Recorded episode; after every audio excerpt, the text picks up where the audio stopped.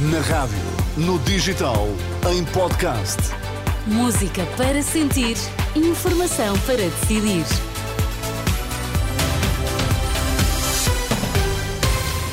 Manhã de quinta-feira, 25 de janeiro. Bom dia, Sérgio Costa. Bom dia, Inês. Vamos lá saber quais são os destaques desta edição das sete. Miguel Albuquerque terá sido constituído arguído. Marcel diz ser tempo de a Justiça atuar. O presidente da agência que substitui o CEF reconhece que pouco pode fazer para melhorar as condições de acolhimento de migrantes nos aeroportos. Bom dia, João Fonseca. Ontem o Benfica ficou pelo caminho. É verdade, bom dia Inês. Estoril elimina Benfica da Taça da Liga e joga final inédita com o Sporting de Braga. Um dia muito pouco frio. Temos esta hora já 10 graus no Porto, 12 em Lisboa e 16 em Faro.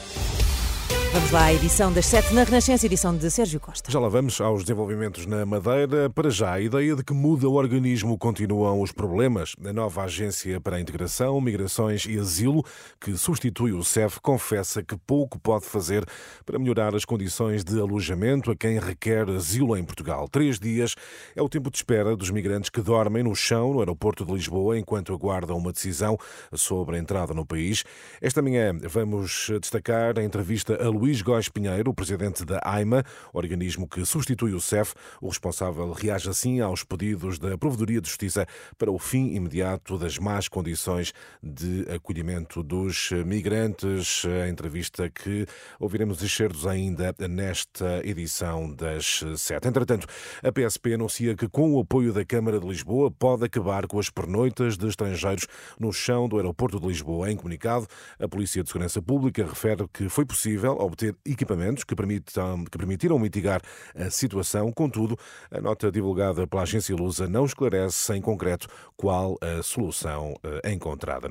Mesmo na campanha eleitoral, polícias prometem continuar com protestos. Na última noite, cerca de 12 mil agentes da PSP e militares da GNR manifestaram-se frente ao Parlamento e exigem o mesmo subsídio de risco que foi atribuído à Polícia Judiciária. Armando Ferreira, o presidente do Sinapol, garante que o protesto vai continuar antes e depois das eleições de março. Os protestos vão continuar. Daqui a uma semana estaremos no Porto eh, a fazer novamente uma manifestação e iremos continuar pelos protestos até a situação estar resolvida, seja antes das eleições, em plena campanha eleitoral e fazermos parte, se calhar, da campanha eleitoral como uh, força de pressão e também, se não se resolver até a campanha eleitoral, depois da campanha eleitoral.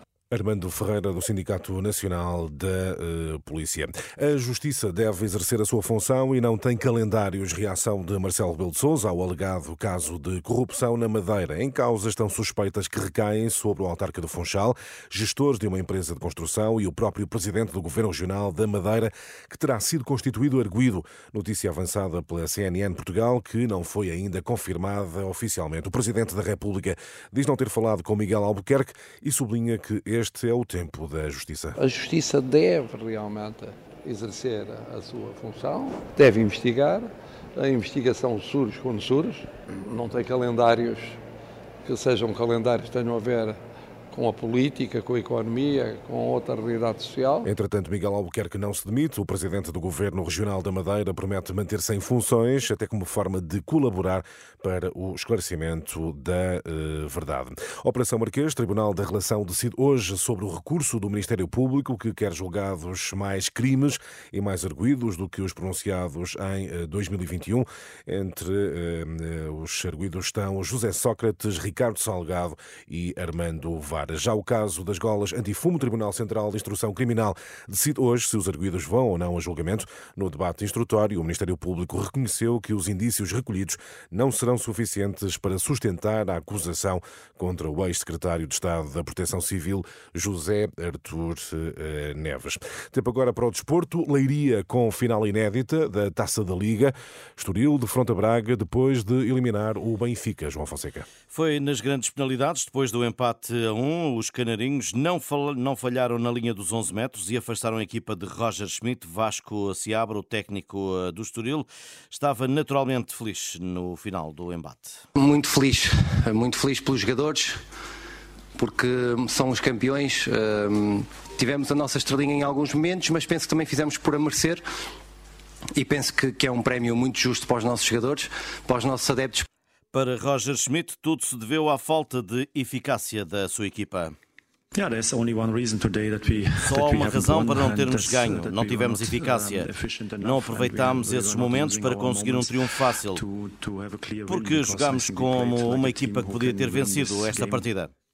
Benfica afastado da final, sábado, jogo inédito na Allianz Cup, 19h45, Braga-Estoril. Já há bilhetes à venda após o desafio da noite de ontem. A jornada 19 do campeonato está completa. O Benfica jogará em casa do Estrela da Amadora segunda-feira às 18h45, à mesma hora, mas de quarta-feira o Estoril vai defrontar em Vila do Conde o Rio Ave. Até já, João e Sérgio. Esta manhã destacamos a entrevista ao presidente da Agência para a Integração, Migrações e Asilo. É Sim. Luís Góis Pinheiro que reconhece que pouco pode fazer para melhorar as condições de acolhimento de, de migrantes. Sim, é caso para dizer, Inês, que muda o organismo, mas continuam os problemas. Depois da Provedoria de Justiça ter pedido o fim imediato do mau acolhimento, o presidente da AIMA reconhece incapacidade para resolver uh, o problema.